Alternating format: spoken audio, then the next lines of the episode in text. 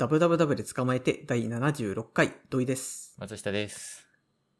あのー、まず最近の私の一大イベントから話していいですか？はい、お願いします。なんと、運転免許の再交付を受けてきました。え、どう、どういうことなんですか？それは。どうすると最高峰になるんですか？まあ、端的に言えばなくしたわけですよ。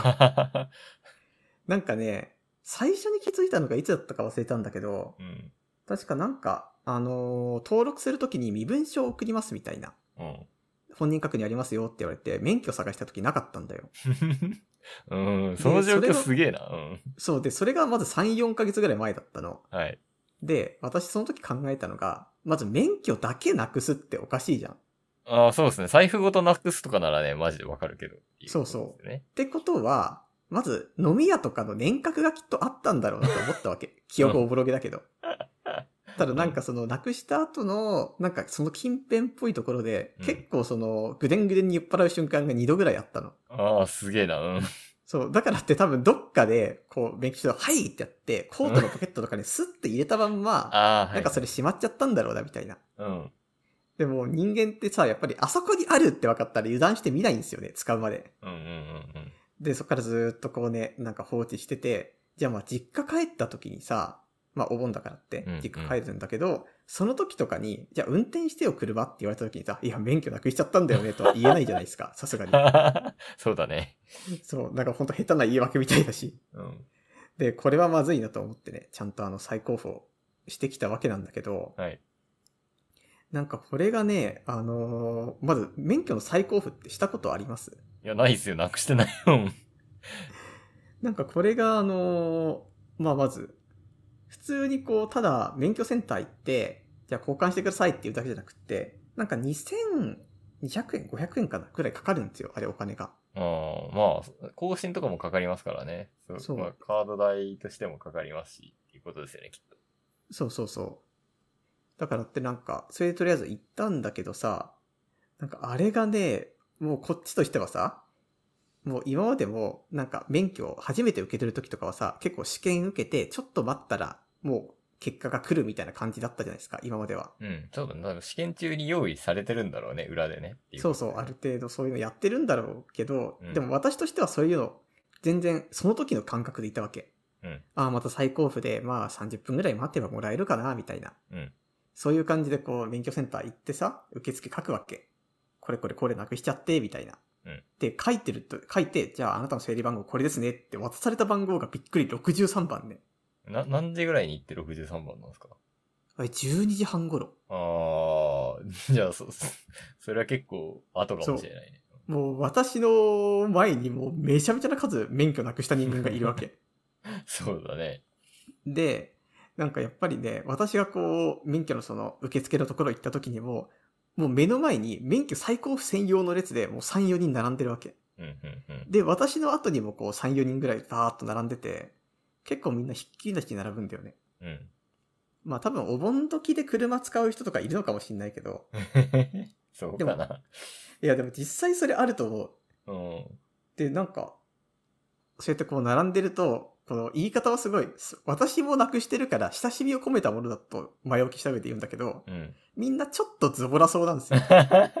偏見じゃないよ、それ。例えばなんか、前並んでる人が、あうんここちょっと抜けてるんで書いてくださいみたいな率がちょっと多かったり、あとはなんか、ちょっとこう服装なんかだらしなかったり、みたいな。うん、じゃあ、土井さんもその列っていうことでいいの？それは。いやでもまあなく、私もね、なくしたって思ってから3、4ヶ月放置してますからね。うーん、まあなくす理由それぞれだけどね。で、まあ、そういうのがあって、うん。なんかね、ちょっと親近、親近感が湧くっていうか、なんか和やかムードなんですよね、私の中では。本当に？ほんとほんと。だって言ってしまったらみんな仲間ですからね。なくし仲間、免許なくし仲間。そう。嫌な仲間だ。俺、それの仲間はあんま入りたくないけど。そういえばあのーちなみになんだけどさ、うん。あの、警察、あの、警視庁とかの落とし物検索って使ったことあります？えない、ないそれ。検索できるのなんか、落とし物って基本的に交番に届いてから、はい。なんかあのデータ化されて一つにまとめられるんですよ。ええー。そうだからパソコンで、だいたい何月何日から何月何日の、だいたいあの辺で落としたな、みたいなのを打ち込むと、うん。あの、そこの落とし物一覧みたいなのがバーって出てくるんだけど、うんうんうん。運転免許落としてる人結構いますよ。へえ。もちろん財布とかもあるし、うん登録されてるから結構持ち主見つかったりするんだろうけど、うん。それにしたってね、意外とみんな落としてます。えー、土井さんのもじゃあ一応検索してみたみたいな感じなんですか？あのね、うんこれ私がさ、なんか3、4ヶ月前になくしたみたいなこと言ったじゃないですか。うん。あれ出てくるのはね、3ヶ月までなんだよね。ああ、そうなんだ。だからもう残念なことにね、私がこう めんどくさいなとか思ってる間に見つからなくなってます。ああ、なるほど。なんなら破棄されてるわけです。なるほど。うん怖怖いけどね、割と。でもまあ、いいのか。まあ、よくはないけど、みたいな。え、えすげえな。免許ドカーンと道の真ん中に落ちたりするかもしれないってことでしょ？そうそうそすげえな。う。まあ普通になんか使われたら怖いですけど。怖いよね。うん。だから本当はなくした時に警察行ってなくしましたって言うと、うん。なんかそれが後で不正利用された時とかの証拠になったりするらしいんですよね。うんうんうん。なんかこの人はこれなくしてるからってこれは不正利用だみたいな。うんだから本当はそれをしなきゃいけなかったと。するべきでしょ、絶対に。ただ私があの、車の運転に対してもう、並々ならぬその、興味のなさがあるからって。かそう。あとなんか瞬間的に見てるのマイナンバーで済んじゃうっていうのもありましたから。ああ、まあそうだね、確かに。顔もついてるしね。まあそんな感じだったんですけどね。はい。まあどうにかこうにか再更新したっていう話です。お疲れ様でした。私の最近はね、えー両親ダブルコロナっていう、おな、なう、なう、現在進行形でダブルコロナで、すげえ、うん俺は別に大変じゃないんだけど、うん。でもまあ頑張って避けて、一応全部出社して、うん。ね、家にいない方がいいから。あと、飯もまあ、作ってあげたり、うーん、あの、エグチ、エッグチーズバー買いに行ったり、うんあの、洗濯物を干し、なんかこう換気しつつ洗濯物を干したり、みたいな感じで。えー、なかなか大変な状況っていうのが最近ですえーなんか家のサイクル全部止まっちゃわないそれ？ね。そう、止まってるよ、マジで止まってる。あの、本当に崩れてるね。洗濯物もそうですし、えー、飯関係もそうですし、なんか減るのは減る、飯なんてさ、冷蔵庫、減るものは減るけど減らないものは減らないから、どんどん悪くなっていくし、でもヨーグルトとかさ、なんかうん、普段は別に1パックでいいだろうみたいなやつがどんどん減っていくし、みたいな状況になって、ああ、まあ口当たりいいしね。そう、あの、大変ですっていう感じが現在です。あーでもまあ、兄弟いる分ちょっとは楽じゃない？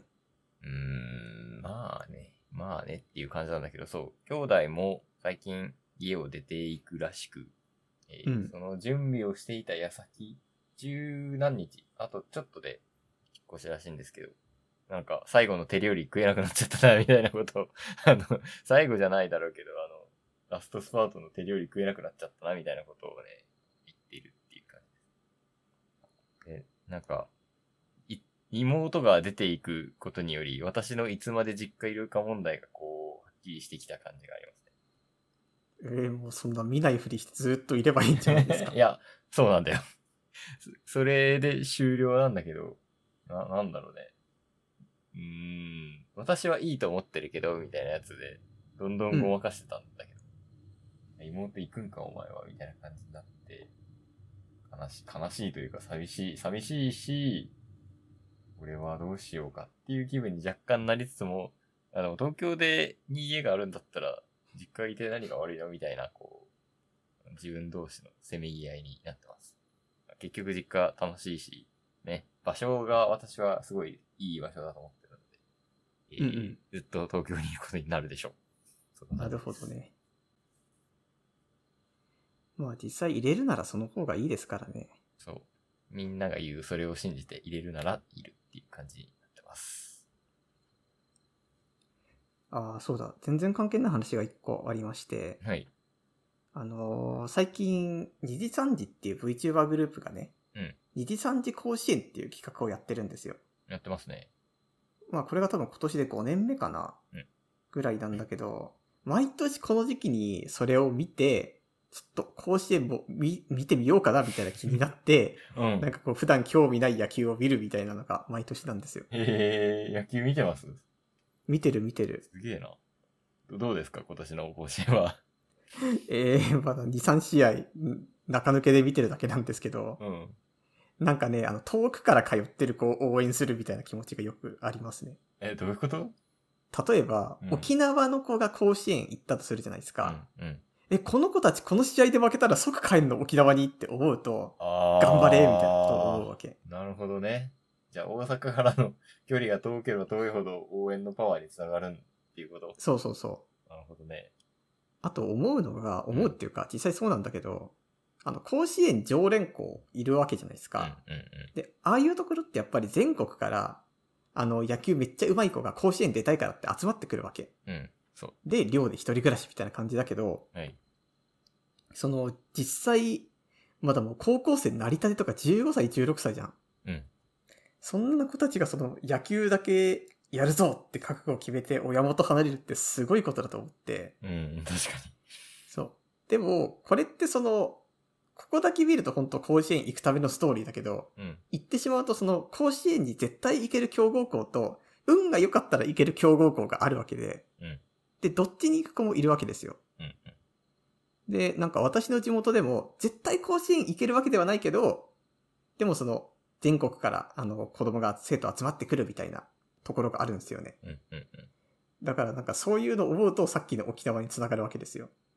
なんか、この子たちは、その、うん絶対行けるかわからないけど来たのかもしれないな、この学校はとか。ああ、なるほど、なるほど。そう。例えばなんか、さっきパナソが東京住んでて、みたいなこと言ってたじゃないですか。うん。うん。それこそ、甲子園、運が良かったら行けるかもしれない野球こ強豪校に東京からなんかどっか田舎の方に行く子も当然いるわけですよ。そうだね。いる、いるよいたよ。うん。そう、だからそういうのを考えると、もう本当に遠くから来た子頑張れですよ。ああ、そうだね。東京から遠くに行って、さらに大阪に、もう何回かの奇跡をこう、乗り越えてきたっていうことですからね。そうそなるほど。う。いや、やっぱりね、本当ミーハーに見た方絶対楽しいいですマジミーハー。この話マジミーハーだと思いますけ いや、でもいいんすよ、ミーハーで。ど。まあね、な、甲子園とかの方がなんかこう、お金絡んでない分っていうか、まあオリンピックとかと違って、若干応援したさみたいなもしかしたら増すのかもしれないと思うけど。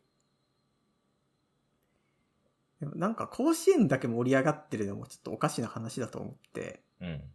やっぱいろんな競技盛り上がるべきですよ。そうですね。高校生サッカー選手権とかね。水泳選手権とか。盛り上がるべきだよな、確かに。なんで野球だけあんそれだったらさ、なんなら全然円盤投げとかだって盛り上がるべきですよ。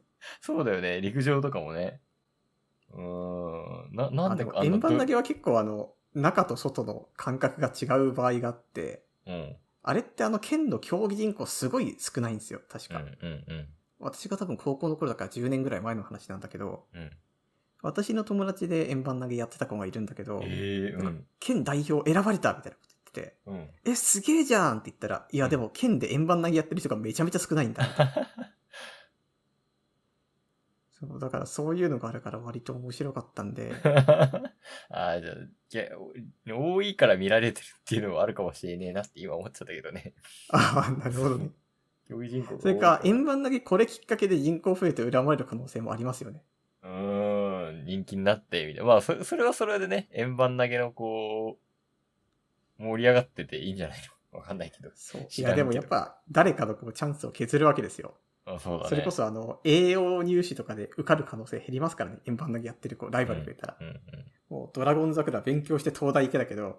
本当はもう陸上の人とかのライフハックは、うん円盤投げして東大行くかもしれないわけですから。そうだね。いや、友達の妹でラクロス部で立教入ったっていう子がいて、すごいなっていう。そう。すごいね、それはマ。イナースポーツで推薦得られるのってなんか面白いなっていうのはありましたけまあでもなんかそうなってくると本当にもう競技人口少なくって教える側のノウハウが少ないみたいになってくるとさ、ど。うん。あとはもうなんかガタイ勝負みたいなところもちょっとある気しますよね。うーん、そうだね。特に円盤投げとかはね、円盤投げ上手いやつはやり投げも上手いだろうみたいなことは思いあます。それはもう。てかその子実際もうめっちゃ体格良かったですからね。あ、そうなんだ。そうだね。レ実はレスリングも上手いよみたいなことは本当にありそう。ああ、そうだね。あの、サッカー上手かったらなんかラグビーもアメフトも上手い理論ですよね。あありますね。球技上手いやつ、大体上手いのなんでみたいなやつあります。いやでもまあ実際ね、まあそうは言っても甲子園目の前でやってるから私は甲子園見ます。ど、どっちが見てる時間多いんですか ?2 時3時甲子園と普通の甲子えー普通、いや、二次三次甲子園の方が断然多くて、園。うん。育成期間から見てますからね。あー、そっか。そっか。そもそもちげえか。ゲーム性っていうか。それなんだったら、あの、甲子園はその場でやってるの見るだけだけど、うん二次三次甲子園は、その好きな VTuber さんのうん育成を見るけど、うんそれとは別に、あの、この人のチームと、その好きな VTuber さんのチームと相性いい悪いどうかなっていうのを、なんか、パワフルの青とかとかチェックしながら、全チーム見るわけですよ。うん。だから、やってること甲子園おじさんみたいな感じですよね。うーん、まあそうだけど。そうだけどなんか違う気がするけど。いや、まあそんな感じなんでね、結構まあまあ、どちらかというとまあ二次三次甲子園に重きを置いてるわけですけど。うん。それパワープロ、や、やろうって自分はなりません？なる。ね。結構なり俺もやったことないけど。どどういうゲーム性なの？あれは。育育成ゲームだよね。育成育成。うん一応の目標としては、なんか甲子園優勝を目指すみたいうん。マジで球児じゃん。な。まあそうっすね。あ、でも。あ、なんだっったたらスカウトもあるから全国から来ますからねあ、。そう。もうそういうゲームなんだ。全然知らないな、俺パワープロのこと。あの、ミニ、ミニチュアが、みたいなやつが移動数で打って、なんとかやるっていうことしか知らないな。パワープロもね、普通にやりたくなったんで買おうかなって最近は思ってます。何あれってスイッチ版とかでやるってこと ?PC 版があるある。スイッチ版。版だね。えー、じゃあ、二次三次甲子園もスイッチ版でやってる感じですか？そうそうそえう。まあ、唐突な甲子園見てる話はそんな感じですね。ー、わかりました。最近は、私は、あの、ワールドコインって知ってます？城の、なんか、うーん、若干怪しい話だと思って、私も怪しい話だと思って聞いてるんで、怪しい話だと思って聞いてもらえばいいんですけど、あの、人間を証明するための、えー、なんかね、スポットみたいのがあるんだよ。この時点でわけわかんない。それはな、なえ、なんか、はい。やばい医者とかそういうことですか？じゃなくて、じゃなくて。なんか、交際をスキャンすると、えー、まあ、その時点で人間ってわかるじゃないですか。っていうかまあ、現代社会人間し、大体ロボットなんてあんまいないんで、道歩いてたら人間だなと思って人間だっていう証明はできますけど、まあこれが超、超遠い将来、まあもしかしたうんら、あの、森博の小説のウォーカロンみたいな形で、えー人間とロボットとかアンドロイドが区別つかなくなる世界が、まあ、いずれ来るでしょうっていう話になった時、うん。なんか人間を証明できるものが必要だよねって。まあ、俺はなんないけど、なってる人たちがいるらしいんですよ。へえ、はい。で、その、で、何、交際をスキャンすると、あ、人間ですねって言ってもらえて、トークンがもらえるんですって。うんトークンを持ってると、えー、ワールドコインっていうものがもらえると。うん。で、それはなんかビットコインとかイーサルリアムみたいな仮想通貨で、えー、いろんなまあ金持ちの会社だったり金持ちが出資していて、えー、最終的には、まあ人間とロボットを区別したら、まあ、人、何？そこまで発展したらロボットが働けばいいみたいな時代に、まあ、超遠い話ですけど、なるだろうと。うん。なんで、えー、そのワールドコインを持ってる人に、えー、人間代としてお金を払いましょう。っていうものがワールドコインです。めちゃめちゃ怪しい話ですだと思うんですけど。えーあっていう、話なんかもう消費者をきちんと選ぶっていうこと？仕組みとして。ああ、まあそうですね、そうです。人間優遇人公用みたいな話ですね。えーなんか、勝手にやってるから怪しさがありますよね。なんか政府が言ってるとかじゃなく。そう、いやー、そうなんだよ。でも、政府がやってたらもっと怪しいじゃん。まあ、で、一応民間団体みたいなのがやっていて、えー、なぜかそれを持ってると、今でも毎週20ドルぐらいのワールドコイン、まあ、まあその価値がどうとかって話はありますけど、まあ、うん価値はゼロではないらしいんで、えー、なぜか20ドル分ぐらいお金がもらえちゃうっていう、今は謎の状況らしいです。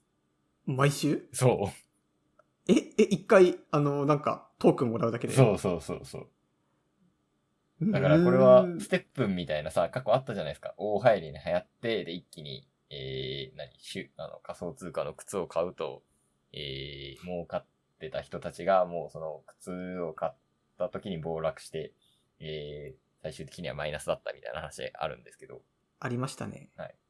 まあ、そういうのになるかもしれないし、ま、な、お金をもらってるわけじゃないので、そのワールドコインをもらってるだけなので、うん。えー、かもしれないし、あ、やっぱりそれは未来におおいて重要だわ、人間区別しなきゃダメでしょ、みたいなことを思う人たちが増えて、どんどん資金が集まって、コインの価値が、まあ、ちゃんと維持されてって、まあ、結果的に、あ、やっぱり最、このあの時、最毎週20ドルぐらいもらえてたし、今ももらえてるなってなるかもしれないっていう、えー感じらしい。うんどうなんだ？クソ怪しいけど、まあ面白いっちゃ面白いじゃん。で、20ドルもらえるならもらいもらいたいじゃんっていう。まあね。うんで、東京に、その、人間の証明をできる場所が、まあ7箇所ぐらいあるらしくて。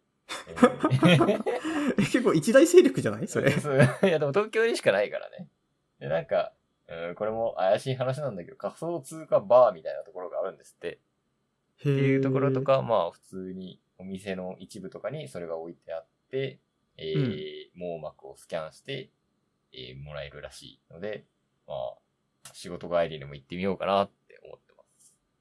なんかもう世界観としてはさ、うなんかもうロボットに支配された後にやることだよね、それ。ん。でも、もう、なんかそうなっちゃったらわかんねえじゃん。いやでも本当都内のなんか隠れ家できたところに行って、うん。こう目とかの色彩を判定するわけでしょそうそう。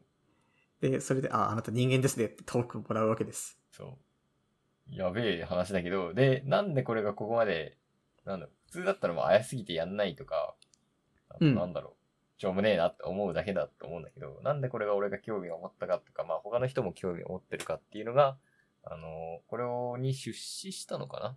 のが、あの、サム・アルトマンっていう、あの、チャット GPT の CEO だ。まあ、現 CEO なのかな？だからっていうのへで、ーすごい、えー、有名になったり、ニュースになったりしているっていう感じです。そうなんだ。え、ちなみにさ、うん。その、ワールドコインっていうのは結局仮想通貨なの？認識としては。うん、仮想通貨です。へえ、あー。だから、なんだろうな。うーん。なんだろうね。この状態では、ただのラッキーコインでしかないから、えそれはなんかすげえこう、力技で付加価値をつけた仮想通貨なのかなくらいにしか俺はまだ思えなくって。うーん。だって真面目な話をしていくとさ、ダメですよ、真面目な話じゃ。うんいや、なんていうか、いやでもこれから先、うん。まあ絶対人間の証明ってことはさ、うん、まあロボットがどんどん発展していく前提なわけじゃないですか。うん、うん。で、まああの、交際をスキャンするってことは、うんある程度その外見的に人間とそっくりなものが現れ始めるじゃないですか。うん。そうなった時にやっぱりその生体認証とかもやっぱりどんどん発展していくはずだから、そのロボットに使える田舎みたいな。うん、うん、だってそのロボットの体が、あの、肉でない保証ないですからね。それこそ森博のボーカロみたいになるわけですよ。さっきも言ったけうん。ども。はい、はい、はい、はい、はい。だからってなんか、実際交際のスキャンがどれだけ正当かみたいなことはちょっと気になって、うん。そうでですね。まあもしかしたらだよ、このワールドコインがどんどんどんどん続いていって、それと同時に、その、なんか最終的にボーカロみたいなものが出始めることによって、うん。いたちごっこだけでもギリ、その、証明が追いつくみたいな奇跡的な本当に SF チックなことになる可能性もありますけど、うん。なんかそうなったら、そこまでいったらもうすげえですよ。そう、そこまで行ったら、大、大成功じゃん、みたいなことですよね。はい。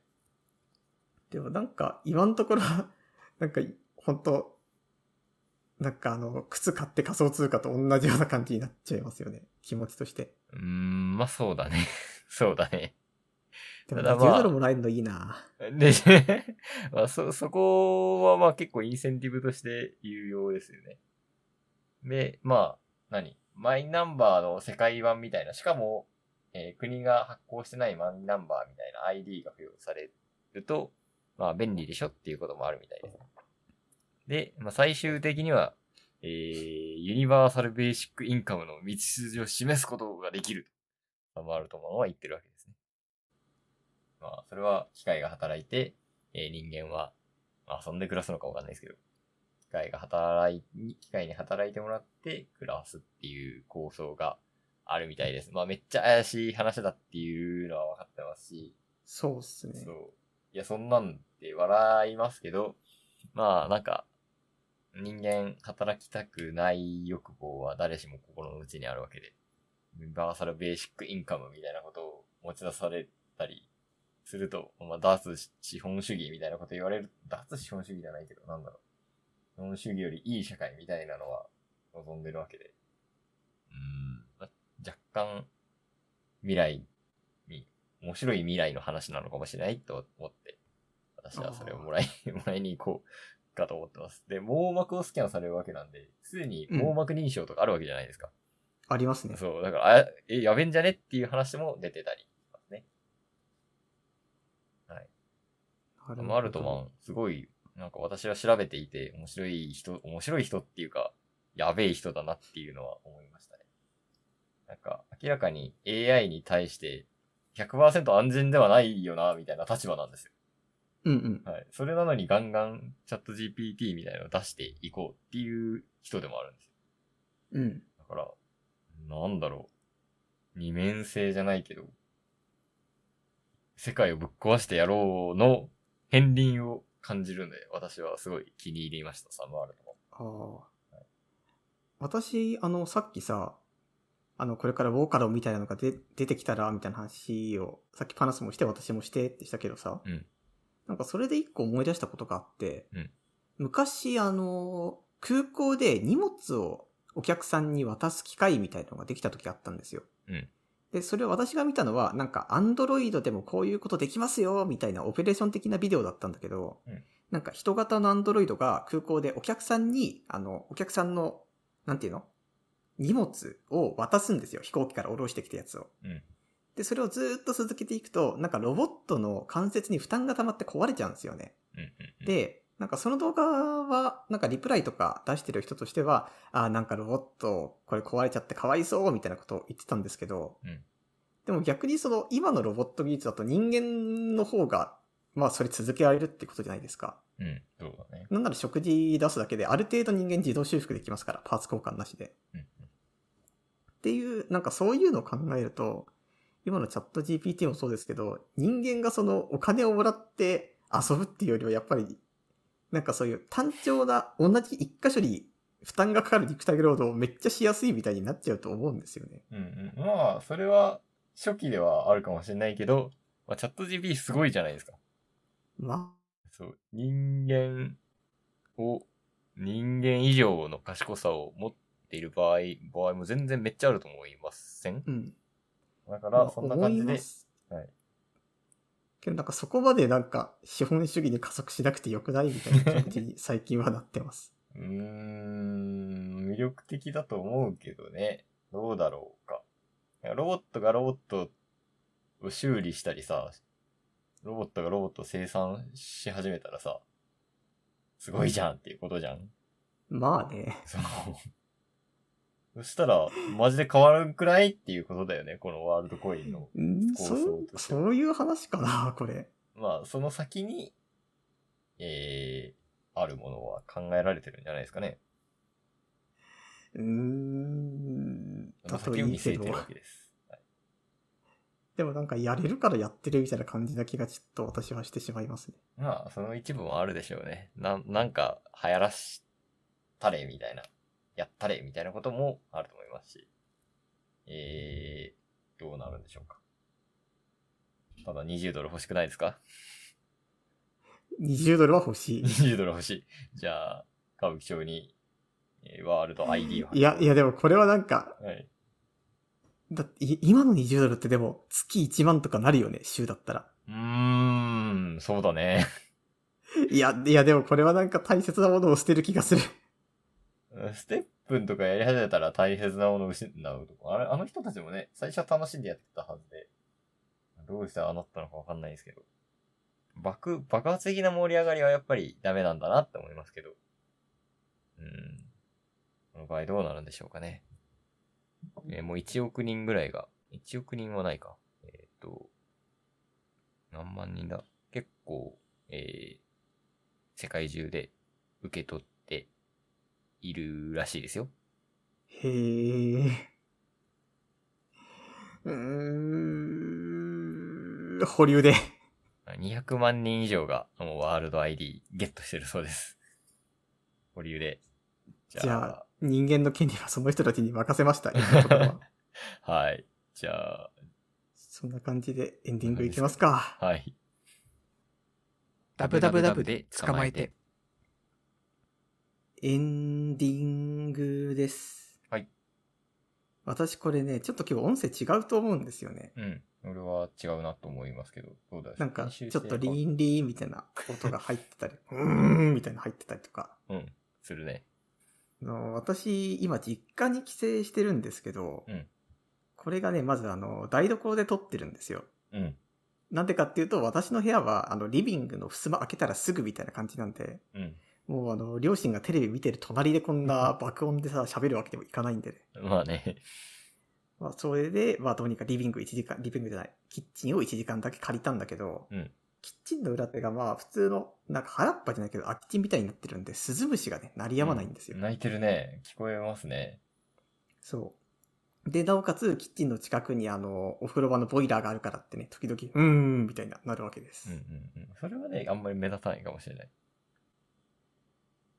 いやまあ、正直こんなね、環境で撮ってるとこ、やっぱ普段の方、いくらか快適だったかっていう話ですよね。でも、実家良くないですか？どうですか？帰ってきて。まあ、まあいいっすよ。食事食べられるし。なんかた、退屈問題みたいのありそうですけど、そんなに退屈じゃないですか？まあ一応なんか帰ってきてしばらくはやることあるんですよね。うんそう、だからなんか両親からなんか頼まれたりとか、うんそういうことをやってるんで、まあしばらくは全然、まああと一週間ぐらいいる予定なんですけど、うん。まあとりあえず何かしらはやるんだろうなっていう感じですね。別に涼しいわけでは、さっきちらっと聞いた限り、涼しいわけじゃないっぽいので、大変ですね。そうですね。まあ日本今どこも暑いですからね。そうだね。北海道も暑いっていうし、ね。あ、でも北海道今日17度みたいなこと言っえてまし、た。マジで？最高じゃん。北海道帰りてえな。あ、台風7号来ますね。あ、来ます来ます。あれ過ぎてから帰ってきた方がいいんじゃないですか？多分ぴったりそのぐらいになるんですよね。うんうん。いや、だからまあまあまあ、逆に言うと実家にいるときはずっと暑いんですよ、フェーン現象で。そうか。だからまあ全然秘書にはならないけど、まあダラダラできるみたいゆっくり、えーゼルな。ダをそんクリアして、な感じですね。ゼルダの話をずっとしたいと思ってるんで、ゼルダクリアして帰ってきてください。うーん、頑張ります。スイッチ持ってきました？スイッチ持ってきたけど、コントローラー忘れました。何それ？だからあの、ドックがないみたいな感じですよね。あーじゃあ、あの、手、手持ちプレイはできるみたいな、そんな感じですか？そうそうそう。ただあの、シャコンシャコンってするコントローラーの台座みたいなのがないから、うん。あの、なんていうの、ワントゥースイッチみたいな感じでやるわけですよ。ああ、やるえ、でもとしたら本本体にさせばっていう。あー、ゼルダでそれやるか。あ全然足やってますよ。あー、じゃあちょっと挑戦してみます。はい。ぜひ。じゃあまあ、そんなわけでアドレスの方読んでいきたいと思います。えー、メールアドレスは www-de-tsukmaet ん？tsukamaet アットマーク google groups.com です。はいメールフォームもホームページの方にあるのでよろしくお願いします。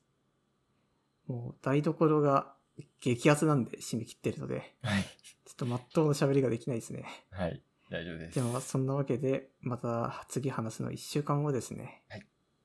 じゃあまたその時までありがとうございました。ありがとうございました。